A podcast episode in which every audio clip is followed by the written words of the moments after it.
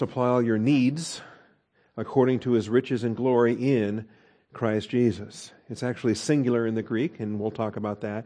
But God's provision for our need is, uh, is His faithfulness to accomplish. And it's not according to our lust. It's according to His riches and glory in Christ Jesus. It's not all of our wants. It's not all of our selfishness. It's not all of the things that uh, we think we are entitled to. But it's the need that He has designed. And it is His glory in Christ Jesus to provide. And so these are the things that uh, we'll be dealing with here today.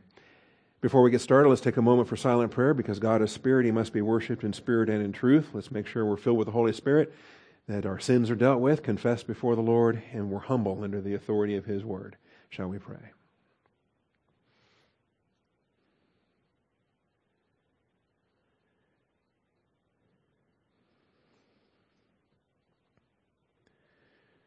Most gracious Heavenly Father, we do come before you this morning, thankful for the privilege and blessing that you continue to supply for us, Father. That uh, the Word of God goes forth line upon line, precept upon precept, here a little, there a little. I thank you that we can present ourselves uh, before you as workmen, needing not to be ashamed, rightly dividing the Word of truth. So, Father, bless our time of study and open our eyes, teach us and feed us. We thank you. In Jesus Christ's name, amen. All right, so really, in dealing with this grace giving gratitude, uh, we're, we're in a section here from verse 10 down to verse 19 where Paul is expressing his thrill at the Philippians' provision, not for the money itself, but for the profit which increases to their account. The fact that they are the instruments that God uses, the channel of blessing, the channel of uh, provision. And so we've had several uh, points of study under this, and really where we've been here lately is centering on, if I have the right slide here, we'll try this one. He's happy to have the money, even though he can get along without it. He talks about this here in verses 14 through 17. Uh, obviously, he says in verse 12, I know how to get along with humble means. I also know how to live in prosperity. In any and every circumstance, I have learned the secret of being filled and going hungry, both of having abundance and suffering need. And this is what underlies the, the promise or the principle of I can do all things through him who strengthens me. And so he's doing, he's enduring, he's, he's thriving, he's doing just fine. But when their gift does arrive, now he is abounding. Now he is superabounding related to their provision. And, uh, and so he says, nevertheless, verse 14, you have done well to share with me in my affliction. And this then becomes the privilege that we have as believers in the church age to love one another, to serve one another, to suffer with one another, to identify with one another in fellowship during these seasons where we have these, uh, these difficulties. So uh, we understand he doesn't need it, but he's thankful. And he's thankful because not just for the money's sake, but that they are fellowshipping with him in this. And it's a soon koinoneo application to fellowship together in, uh, in this affliction. I think the principle comes in verse 17. Not that I seek the gift itself, but I seek for the profit which increases to your account. And this is how uh, God's provision in grace in the spiritual realm is totally backwards from how uh, human beings typically think, uh, how the world works in earthly terms. And uh, in earthly terms, when one person gives another person money, then it's the recipient that's profiting. The, the one who receives the money from the other person is profiting. The person who's giving the money has, has just decreased his amount of money. He's the one that has suffered loss, while the person receiving money has suffered, has, has received a gain. That's how it works in the earthly realm. But in God's record keeping, it's more blessed to give than to receive. And so in providing the gift, as Paul says, in providing the gift, that the profit increases to the Philippians account. It is to their eternal benefit. They're laying up treasures in heaven. When you're giving to the needy, you are lending to the Lord, it says in, in the book of Proverbs. And so there's principles at work here for how do we lay up treasures in heaven. So we had it in the subpoints. I won't go back through all of this, but synchronized fellowship is sun koinoneo. And uh, fellowship sharing is a matter of giving and receiving. See, when you're giving, that's a, that's a priestly function. We're going to talk about that today. It is a priestly function to give as unto the Lord. And it is a fellowship function to give. It's, it's so different than just paying the bills, all right? It is, uh, it is beyond a financial transaction. It is a synchronized fellowship. In the realm of grace giving, it is the giver that eternally profits in the heavenly ledger. And so, if you weren't here for these classes, or if you need a refresh on what we talked about, uh, look these up. Look up Proverbs 19, 17. Look up Matthew 6, 19 through 21, where Jesus contrasts it there and he says, Seek first the kingdom of God and his righteousness, and all these things will be added unto you. Look at Luke 14, where it talks about hosting those who cannot repay you because your reward is, is with the Father. 1 Timothy 6, 17 through 19 talks about the riches of this world as opposed to the next. And uh, then Hebrews 10, 34. And those are the, uh, the, the verses there. All right. Which brings us now to point five and what we're going to be dealing with here today, verses 18 and 19. Paul's final comment regarding the Philippian gift places this aspect of local church ministry firmly within the priesthood function of the body of Christ. This aspect of local church ministry, grace giving. Grace giving is not your soldier function. Grace giving is not your ambassadorial function. Grace giving is your priestly function in the body of Christ. These things that we've discussed many times over the years, the fact that every believer has these three functions, right? We, we may have a variety of gifts, we have a variety of ministries, we have a variety of effects, but the things that we have the same include every one of us as a believer priest. Every one of us is an ambassador for Christ. Every one of us is a soldier in the angelic conflict. And so those things are all the same for all of us here. In uh, if, if, you're a born again believer in Jesus, you have these functions: a priestly function, an ambassadorial function, and a soldier function. And when we see this language here in verses 18 and 19, clearly it's priestly language. He says, "I have received everything in full." And have an abundance. I am abounding. Same language from verse 12 we, we read a little bit ago. I have received everything in full and have an abundance. I am amply supplied, having received from Epaphroditus what you have sent. And what does he call it? He calls it a fragrant aroma, an acceptable sacrifice, well pleasing to God. See, and that's the point that he's driving at. And we don't know the kind of currency they shipped. We don't know if it was gold or silver uh, you know, bullion of any type. We don't know if it was coinage of any type. Coins were very common back then. You know, were they Greek coins? Were they Roman coins? You know, were they, was it the sestertius or, or the denarius or what, what? We don't know, and it doesn't really matter how much they sent. Was it a talent of gold or what was it? Well, Paul said it was a sweet smelling savor, that it was an acceptable sacrifice, a, a fragrant aroma. And this, this is priestly language, language from the Old Testament, language from Leviticus, language that bring, gets brought into the New Testament related to us in the body of Christ.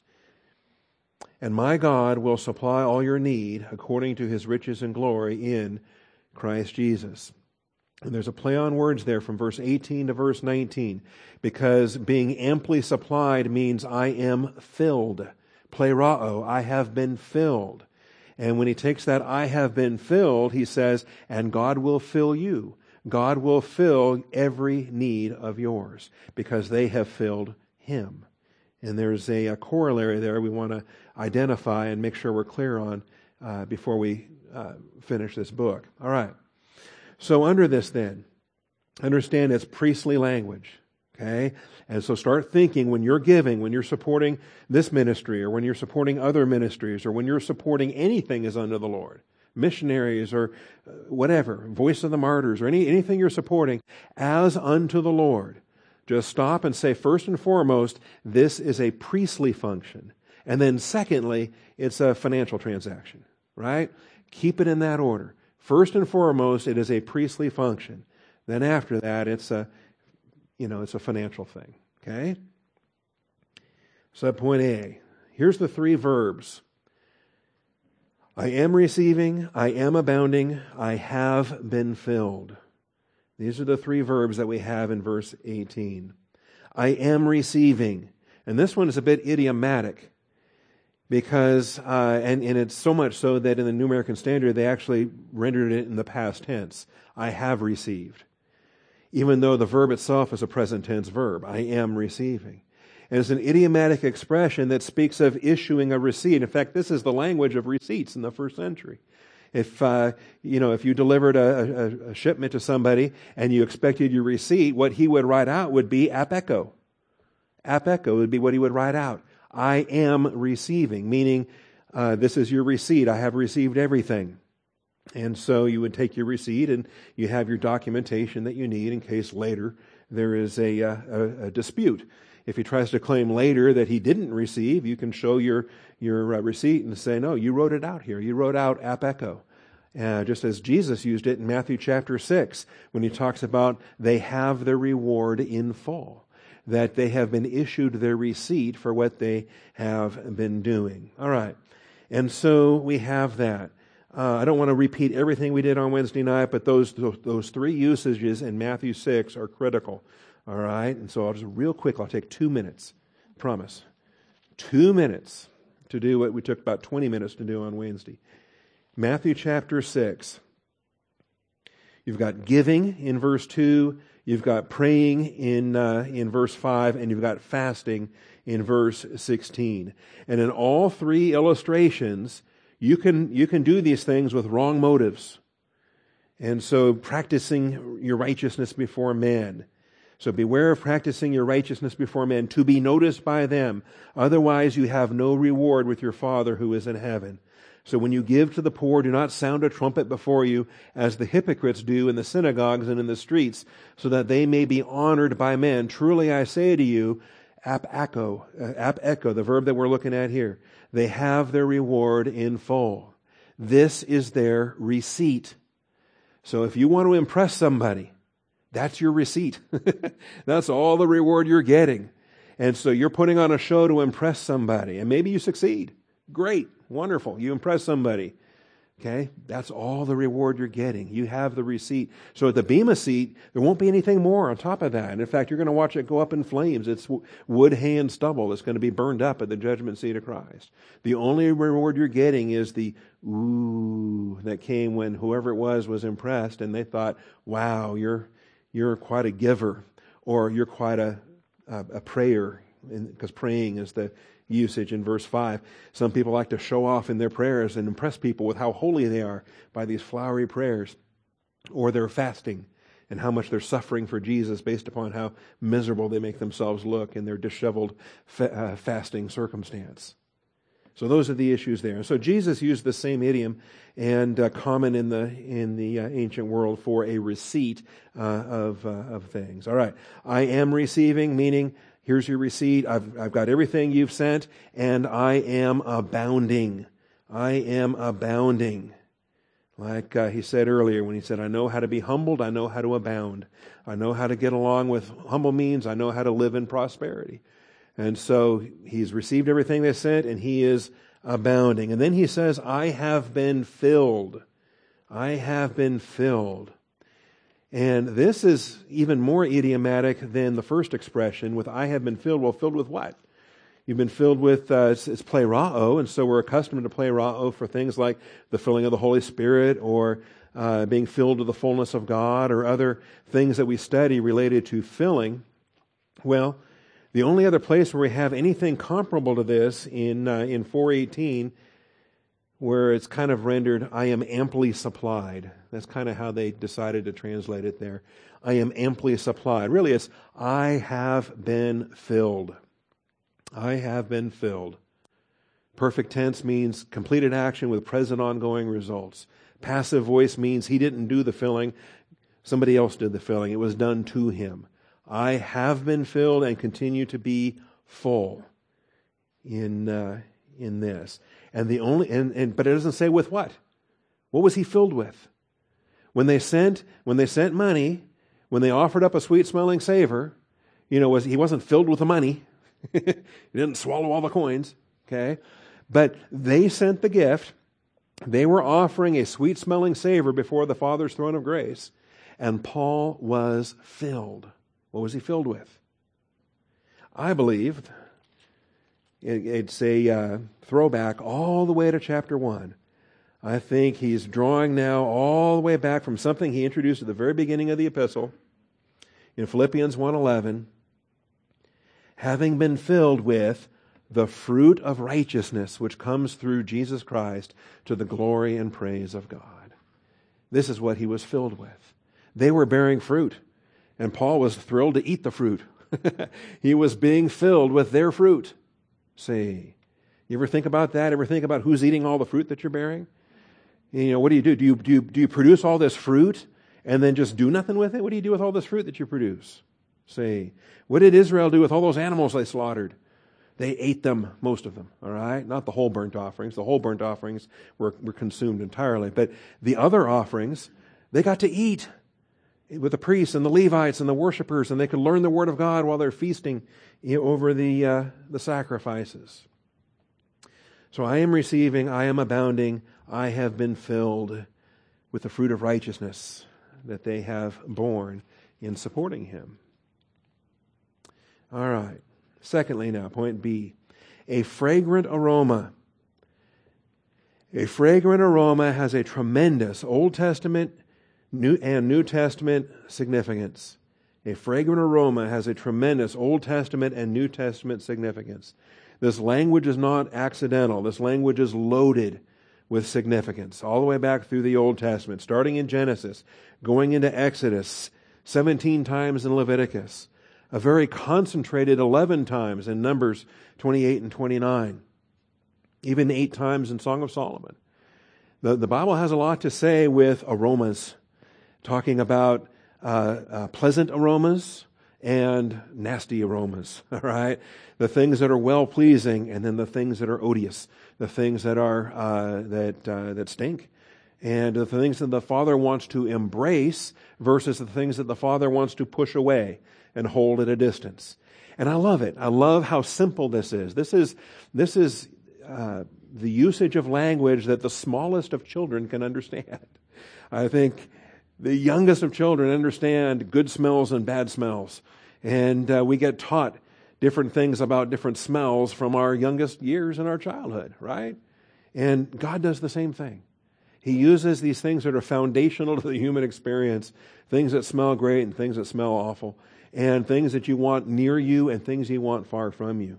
And uh, he uses that language for the sweet smelling savor of sacrifice. Starting with Genesis 8. You know, what had God been doing? He destroyed the whole world, right? There's Noah's flood in Genesis 6, 7, and 8. And so you think God is uh, sorry that he made man. He's inflicting wrath globally. And, uh, and yet, what did they do? When Noah loaded the ark, what did he do? He put the animals on two by two so they could repopulate, but then he took other animals for priestly function. He took seven clean animals, seven clean birds. He was going to offer sacrifices, which I think is marvelous. Uh, you think, you know, why do you load up all these animals? Why do they survive the flood so that the first thing you do after the flood is you kill them? You could have just left them off the boat and they would have died, and, you know, wouldn't that a, no. The point is, they survive the flood so that they can be in priestly function, they can be offered before the Lord as a item of praise. All right. So uh, Genesis 8, of course, the flood is 6, 7, and 8, and the waters uh, go down, and uh, Noah's going to build an altar. So, uh, verse 17 Bring out with you every living thing of all flesh that is with you, birds and animals, and every creeping thing that creeps on the earth, that they may breed abundantly on the earth and be fruitful and multiply on the earth. So Noah went out, and his sons and his wife, and his sons' wives with him. Every beast, every creeping thing, every bird, everything that moves on the earth went out by their families from the ark. Then Noah built an altar to the Lord and took every clean animal of every clean bird and offered burnt offerings on the altar. And the Lord smelled the soothing aroma. This is the language. This is the language in Hebrew. Of course, the Greek Septuagint uses the same language we're looking at in Philippians. The uh, soothing aroma. And the Lord said to himself, I will never again curse the ground on account of man, for the intent of man's heart is evil from his youth. I will never again destroy every living thing as I have done. And so this is part of the Noahic covenant, the promise of the rainbow, and uh, these things that come here. So we have animal sacrifice. Animals are dying. The, the aroma goes up, God smells, and he is mindful of his covenant promises. Priestly function uh, operates in this way mindful of his covenant promises. And this is what happens. He smells the soothing aroma and he reminds himself of these covenant promises. Uh, there's a human example in, in uh, Genesis 27. Jacob and Esau. Of course, Isaac is an old man and he's not seeing too well, but he can still smell. And uh, he's a little bit suspicious about uh, this boy that's passing himself off as his brother. and uh, anyway, so uh, he came close and kissed him. This is, uh, Are you really my son Esau? That's verse 24. He, he suspects that something is up when he comes in acting like he's Esau. And uh, Isaac says, Come close that I may feel you, my son, whether you are really my son Esau or not. You know, clearly he's suspicious. So Jacob came close to Isaac, his father, and he felt him and said, The voice is the voice of Jacob, but the hands are the hands of Esau. And we know how this happened because his mother got in on the act and helped him disguise himself with, with uh, sheepskins and so forth. He did not recognize him because his hands were hairy like his brother Esau's hands, so he blessed him. But he's still suspicious. And he said, Are you really my son Esau? And he said, I am. So I said, Bring it to me. I will eat of my son's game that I may bless you. And he brought it to him, and he ate, and also brought him wine, and he drank. His father Isaac said to him, Please come close and kiss me, my son. So he came close and kissed him. And when he smelled the smell of his garments, he blessed him and said, See, the smell of my son is like the smell of a field which the Lord has blessed. So he even smells like Esau. Part of the disguise and part of the procedures here that uh, Rebecca had, had organized. All right. And there's a human use. But even in the human use, we have things that are comparable to what we have in the divine usages, where God Himself is smelling something that's pleasing to Him, something that's according to His design, something that then invokes a blessing. And this is what happens here. He smells His Son, and it invokes a blessing. That's a principle. All right. And then for the rest of these, um, Exodus 29. The rest of these are all going to be in a priestly function in Exodus, Leviticus, and Numbers. Exodus 29.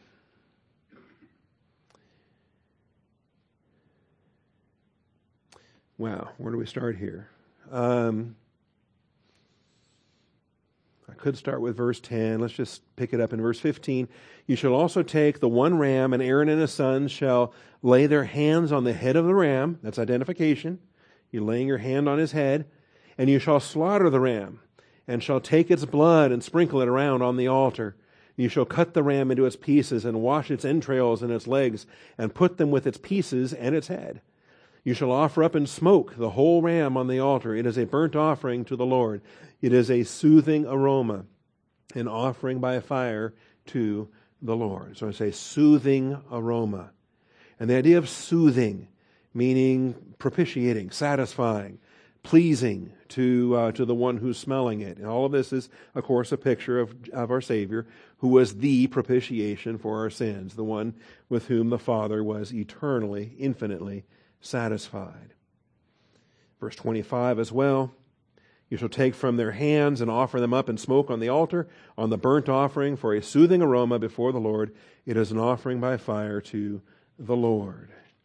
Verse 41 the other lamb you shall offer at twilight. And so, what's the other lamb? Well, you get two of these. Verse 38 says, Now this is what you shall offer on the altar two one year old lambs each day continuously. These are national sacrifices. It's not every Jewish person in the whole population of Israel has to give up two sheep a day. That's not going to happen, all right? But these are representative sacrifices that the nation offers up daily So this is what you shall offer on the altar. Two one-year-old lambs each day continuously. The one lamb you shall offer in the morning, the other lamb you shall offer at twilight.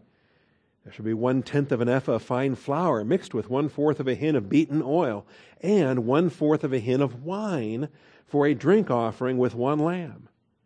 And all of these procedures, you can get lost in this. You can get really lost in all of the, the detail and all. I'm thankful. I'm not. A, I can't follow a recipe to save my life. So you know, this would have. I'd have been a terrible Levitical priest.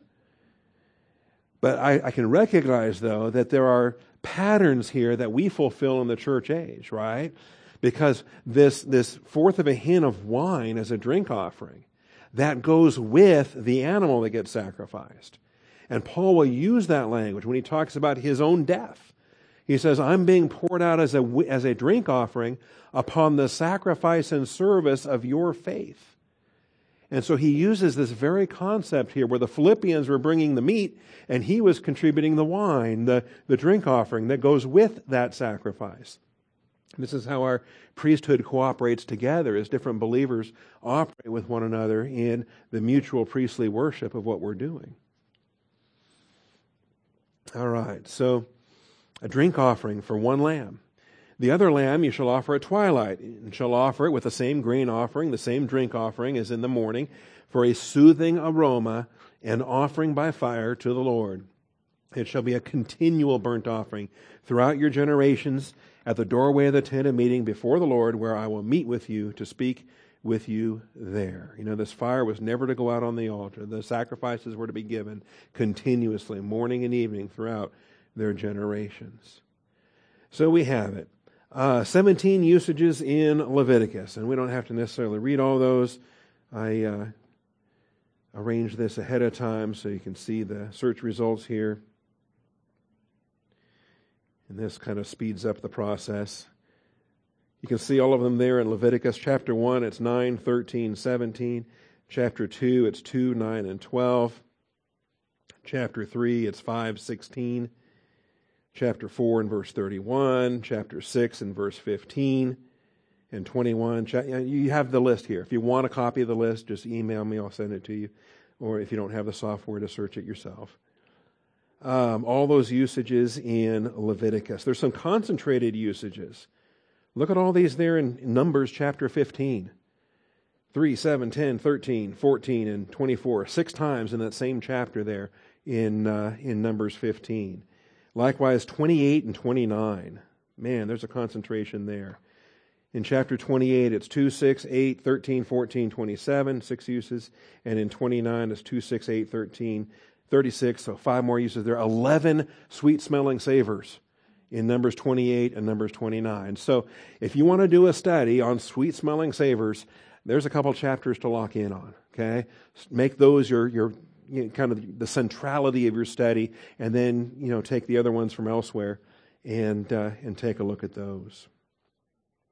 It makes a difference, all right, and it's helpful. And you'll see again and again and again the things that God smells please Him. It's a pleasure. He delights in them. It's uh, there's a a uh, it uses emotional language of ratzon, of a delight, of something you want to embrace, something you want to hug. Okay?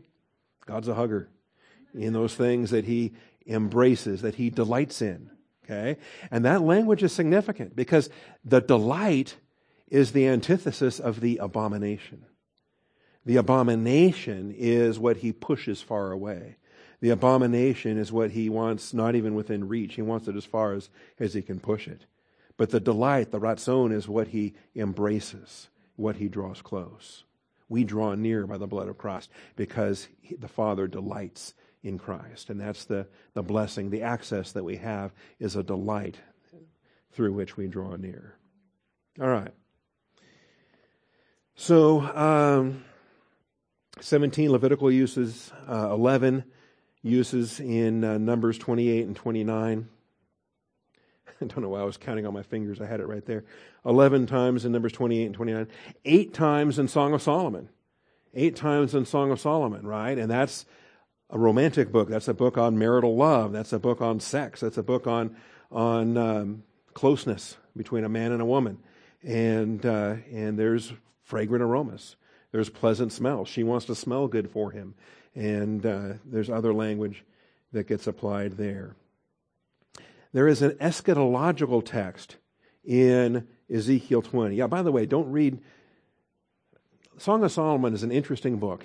And um, I might even teach it one day. Now that my mom's in heaven, I will probably teach it one day if, uh, if the Lord opens that door. Maybe, maybe we'll make that a follow up to Proverbs on Wednesday morning or something. But um, the, the rabbis wouldn't let little kids read it until they reached a certain age, and then they were able to have the maturity to read it and, and understand the doctrine that's there. Very erotic and very uh, appropriate for a husband and wife in marriage to have those kind of things spoken of. Let's look at Ezekiel 20. And uh, because this language gets employed, and it gets employed in a very striking eschatological promise related to Israel and their coming kingdom. I think Ezekiel has more significance for things, and it gets ignored. Daniel and others get more attention, but I tell you, Ezekiel and Isaiah, Jeremiah, all of these prophets, they've got so much to say related to the book of Hebrews and Revelation and our eschatological anticipations. All right. So, Ezekiel chapter 20. And the verse that mentions the sweet smelling savor, the soothing aroma, is verse 41. But you got to recognize where that's sitting here And so I'm going to back up to verse 33. I think uh, that should work. As I live, declares the Lord God. This is his vow. This is his vow to promise them a millennial kingdom. As I live, declares the Lord God. Well, he can't die, so it's a pretty good vow, right? Surely, with a mighty hand and with an outstretched arm and with wrath poured out, I shall be king over you. This is what it's going to take. It's going to require tribulation on earth to humble Israel. It's going to require a mighty hand, outstretched arm, and wrath poured out. I shall be king over you. I will bring you out from the peoples and gather you from the lands where you were scattered, with a mighty hand and with an outstretched arm and with wrath poured out. And so all Israel, every Jewish person on the planet is going to be gathered together. And I will bring you into the wilderness of the peoples, and there I will enter into judgment with you face to face. This is a private judgment with the Jewish people. This is before the Gentile judgment of sheep and goats that Jesus talked about. This is a private judgment of Israel because judgment begins with the house of the Lord. As I entered into judgment with your fathers in the wilderness of the land of Egypt, so I will enter into judgment with you, declares the Lord. If you think about it, when he redeemed Israel out of uh, the Exodus, out of Egypt, he brought them through the Red Sea, he brought them into the wilderness, and he entered into judgment with them. He put them under the law. He's going to do something similar here. As I entered into judgment with your fathers. Um, verse 37 I will make you pass under the rod, I will bring you into the bond of the covenant. This is more proof that we're not in the new covenant today. The new covenant is after the tribulation. He will make a new covenant with the house of Israel, with the house of Judah after these things, Jeremiah 31. It's not with the church, it's with Israel. And here he's, bring, he's regathering them, every Jewish person from the four corners of the earth, and he's bringing them into the wilderness to enter into judgment with them. And he's going to put them under the rod. Remember when Jacob was sorting out his sheep with a rod? The, the speckled and the spotted and the, the black and the white. And all of that's typology for this prophecy right here. Then he says, I will purge from you the rebels. I will purge from you the rebels. Just because they're racially Jewish doesn't mean they get to enter into the millennial kingdom. They're going to be exposed right here as not being saved, as not be belonging to the Lord. Remember, not all Israel is Israel. And uh, every unbeliever is sent to, the, is sent to hell. He, he's going to kill them right here on the spot. They will not enter the millennial kingdom of Jesus Christ. Notice, rebels and those who transgress against me. I will bring them out of the land where they sojourn. He has to regather them because he promised. He promised to regather all Israel. He regathers every Jewish person from the four corners of the earth. He doesn't miss a single Jew. Probably be some people surprised they didn't know they were Jewish. Ooh, what am I doing here? Might also be some people who thought they were Jewish and they're not brought. All right. And uh, I will purge the rebels. They will be gathered out because he promised to gather all Israel, but they will not enter the land of Israel. Only born again believers will walk that holy highway and parade in that heavenly parade, and walking up to Zion. We're marching to Zion. Well, not everybody, only the believers. The unbelievers, the rebels, get purged. Just like with sheep and goats. That's the Gentile version of this.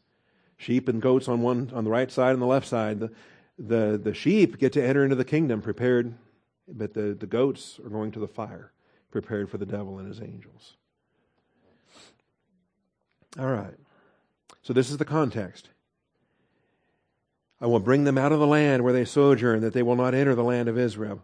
Thus you shall know that I am the Lord. As for you, O house of Israel, says the Lord God, go, serve everyone as idols. Later you will surely listen to me. My holy name you will profane no longer with your gifts and with your idols. You understand in the millennium there's no multiculturalism, there's no plurality. Islam is over. Buddhism is over. Hinduism is over. God will not put up with idolatry in the millennial kingdom of Jesus Christ. For on my holy mountain, on the high mountain of Israel, declares the Lord God, there the whole house of Israel, all of them, will serve me in the land. There I will accept them. This is acceptable unto the Lord, the sacrificial language of acceptance. I will accept them, and there I will seek your contributions and the choicest of your gifts with all your holy things. As a soothing aroma, I will accept you when I bring you out from the peoples and gather you from the lands where you are scattered. Israel will become living sacrifices like you and I are today. As a soothing aroma, I will accept you when I bring you out from the peoples and gather you from the lands where you are scattered. I will prove myself holy among you in the sight of the nations. See, when he completes this process, then there's no Gentile in the world that's going to have a doubt that God is fair and he is righteous and he is just. And when he gathers the sheep and goats before him, because he's already done this with his own people. And if he will do this with his own people, sending every unbelieving Jew to, to hell, what will he not do to the Gentiles? See, that's the point. So, you will know that I am the Lord when I bring you into the land of Israel, into the land which I swore to give to your fathers. And really, for the rest of this chapter, it's kind of interesting. It says, There you will remember your ways. There's a remembrance time for the Jews. See, there's a remembrance time. This is not the new heavens and new earth. There, the, the things are forgotten and not brought to mind. In the millennium, things are remembered. You will remember your ways and all your deeds with which you have defiled yourselves. You will loathe yourselves in your own sight for all the evil things that you have done. And so there is a remembrance and there is a loathing. And uh, how long does that last? Boy, there's some arguments. My suspicion is it may last the whole thousand years. It's just a day. All right. They will finish their loathing when uh, the earth and heavens are destroyed and the great white throne and they enter into the new uh, fullness of time. All right. Well, then there's uh, Ezekiel 20. The New Testament, likewise. A fragrant aroma has important New Testament significance as well uh, starting with Ephesians 5. I'm going to take these backwards. Ephesians 5 2. Ephesians 5 is a great marriage passage, using this with young couples as they approach their weddings. Because we've got the portrait here of Christ in the church. Husbands, love your wives, just as Christ loved the church and gave himself up for her.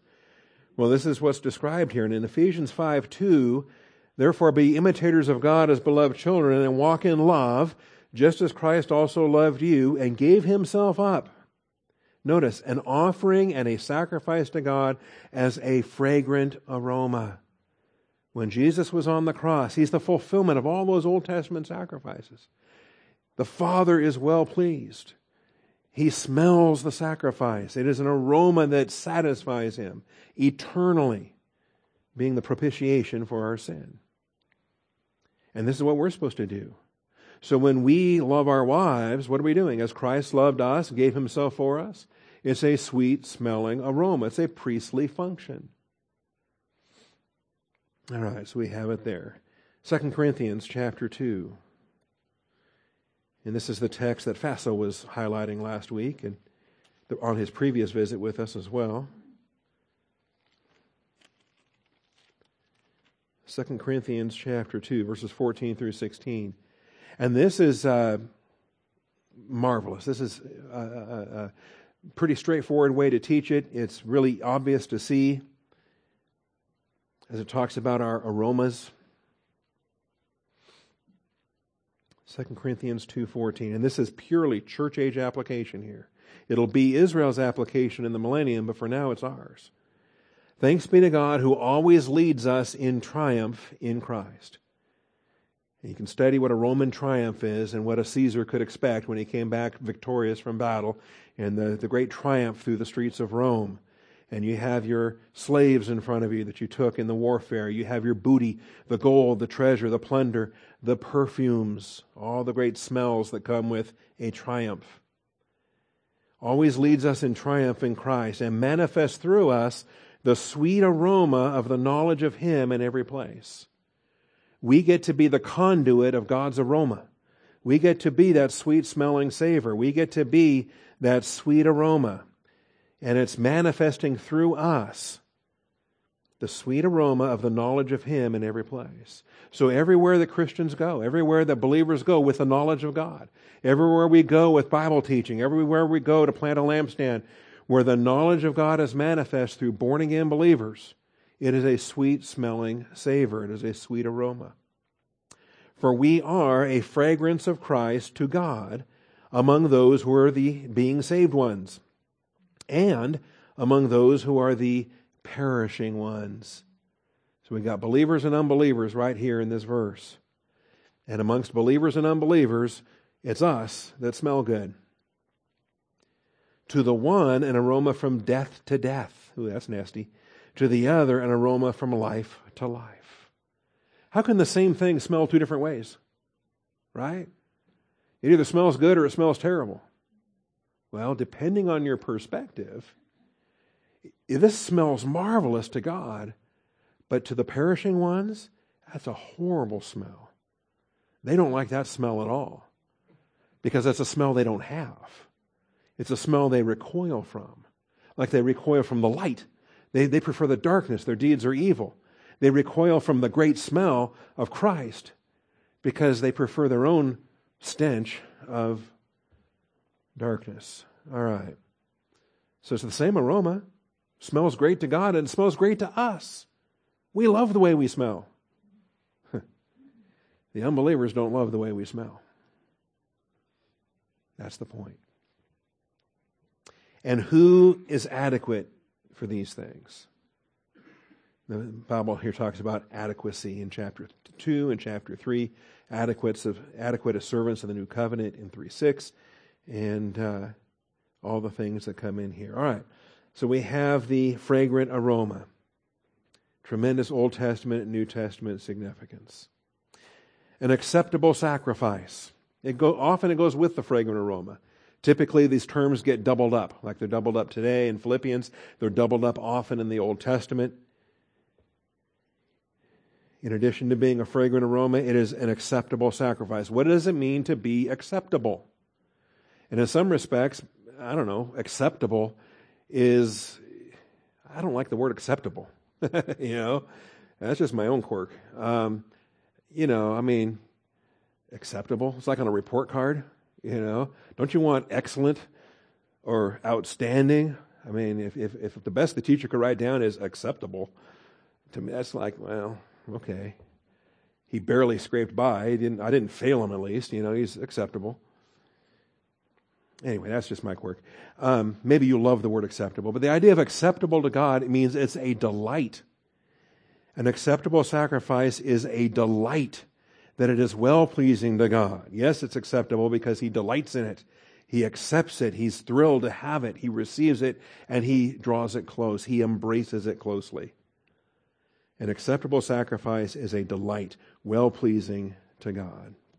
And we've actually, uh, for those of you that are uh, regulars on Wednesday mornings, we've had this repeatedly in our Proverbs series. Uh, but we'll start with Leviticus 22, and we'll show you this here, and then we'll see the rest of those in Proverbs. Well pleasing to God. If it's acceptable, it's a delight. It's well pleasing. Remember with Cain and Abel, uh, he did not have regard for Abel's offering, but for uh, for Cain's offering, but for Abel's offering, he was well pleased. He was delighted. An, an acceptable sacrifice is a delight, well pleasing to God. So Leviticus 22 in verse 21. I guess backing up to verse uh, 17. The Lord spoke to Moses, saying, Speak to Aaron and to his sons, to all the sons of Israel, and say to them, any man of the house of Israel or the aliens in Israel who presents his offering, whether it is in any of their votive or any of their free will offerings, which they present to the Lord for a burnt offering, for you to be accepted, it must be a male without defect from the cattle, from the sheep, or from the goats. The point is, don't cheat God. Don't uh, bring a defective animal. Don't bring, you see, a defective animal's got a, got a blemish, it's got an injury, it's got a problem uh, it's sick, uh, in which case, uh, you know, you wouldn't want to eat it. It's not healthy, in which case you wouldn't want to breed it. You wouldn't want it to replicate its problems. Um, you understand why a carnal person would want to get rid of something like that and say, well, I can't eat it anyway. Let's just give it to God. you know, it's not really useful to me. Let's just take it to the temple, let God take it, right? I mean, think about it. Think about you know, other donations to the church or other things. Well, I can't use it anymore and it's kind of broken down and falling apart. Here's this, you know, this old beater pickup truck. Let's, maybe the church wants it, you know, because I don't have a use for it anymore. Wow, there's an attitude for you. God says, no, if it's got one blemish, I don't want it. It has to be a picture of Jesus Christ. He was sinless, he was perfect. All right. Whenever whatever has a defect, you shall not offer. It will not be accepted for you. It's not well pleasing. When a man has, offers a sacrifice of a peace offering to the Lord to fulfill a special vow, or for a free will offering of the herd or of the flock, it must be perfect to be accepted. There shall be no defect in it. So, this is the language of perfection, the language of acceptance. And this is our blessing too in the church age. We are perfect as our Heavenly Father is perfect. We're commanded to be perfect as our Heavenly Father is perfect. Likewise, verse 29 talks about the same thing. When you sacrifice the sacrifice of thanksgiving to the Lord, you shall sacrifice it so that you may be accepted. And we have the issues there. All right. Now, the idea in Proverbs, though, takes this priestly language of acceptance and then brings it across to our delight. Starting with Proverbs 11.1. 1, our delight.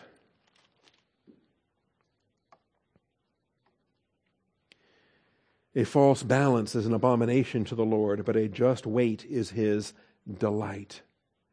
So, using the same kind of language that, that will be applied to sacrifices, sacrifices that are well pleasing, sacrifices that are acceptable, your business life is either pleasing to God or rejected by God.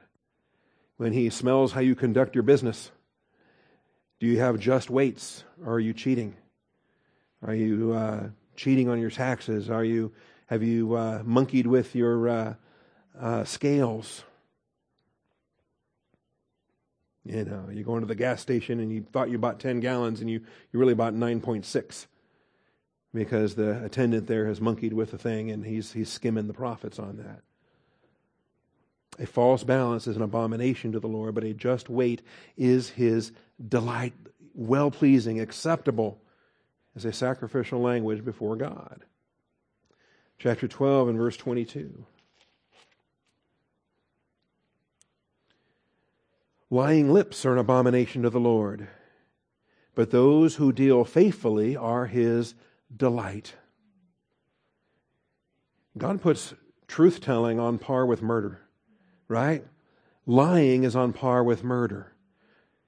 When he puts murderers and liars in the same context. We don't do that.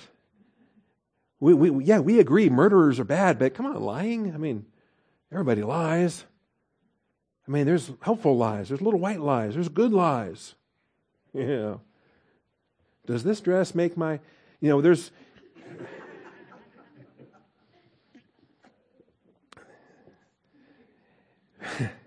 we have this carnal mind that thinks that, well, lying is not as bad as murder, obviously.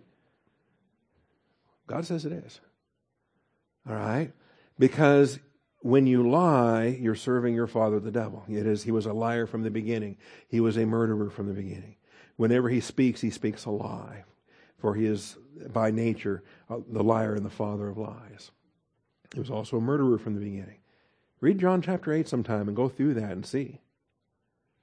God is the God of truth. Jesus Christ is faithful and true. We serve the God of truth. And so truth is his delight. Those who deal faithfully. Uh, chapter 15 and verse 8. Yeah, this gets pretty practical. You got your business life in here, you've got your uh, truthfulness in here, your integrity, your prayer life. Proverbs 15 8. The sacrifice of the wicked is an abomination to the Lord, but the prayer of the upright is his delight. Why are the wicked sacrificing anyway? you know, they're wicked. Why do they even offer a sacrifice? Why do they think they have any kind of standing before God? And why do they bring things to present their case before? Why did Cain bring vegetables anyway? He's not saved. What does he think he's doing? What do the unbelievers do when they worship? Why are unbelievers so religious? Why are atheists so religious?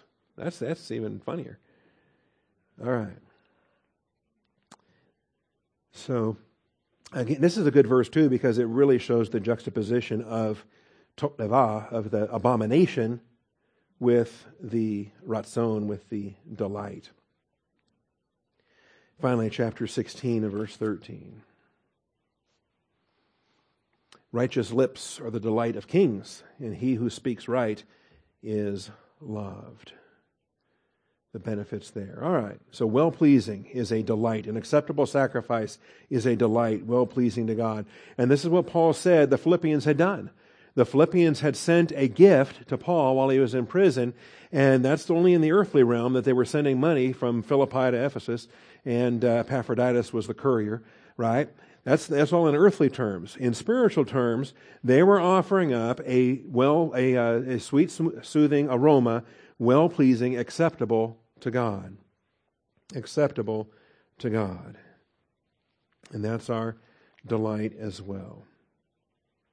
Then he says, I am having been pleraoed, and my God will plerao every need of yours. Here's an adjusted translation for you of verses 18 and 19. Let me get my Bible back to Philippians 4. My God will supply all your need. That's, that's how it's rendered. My God will plerao every need of yours. And that plerao is the corollary to the plerao we have in verse 18. The same verb. It's used both, both verses. It's used in verse 18 when he says, I have been made full. I have been filled. Or I have been amply supplied. And so, um,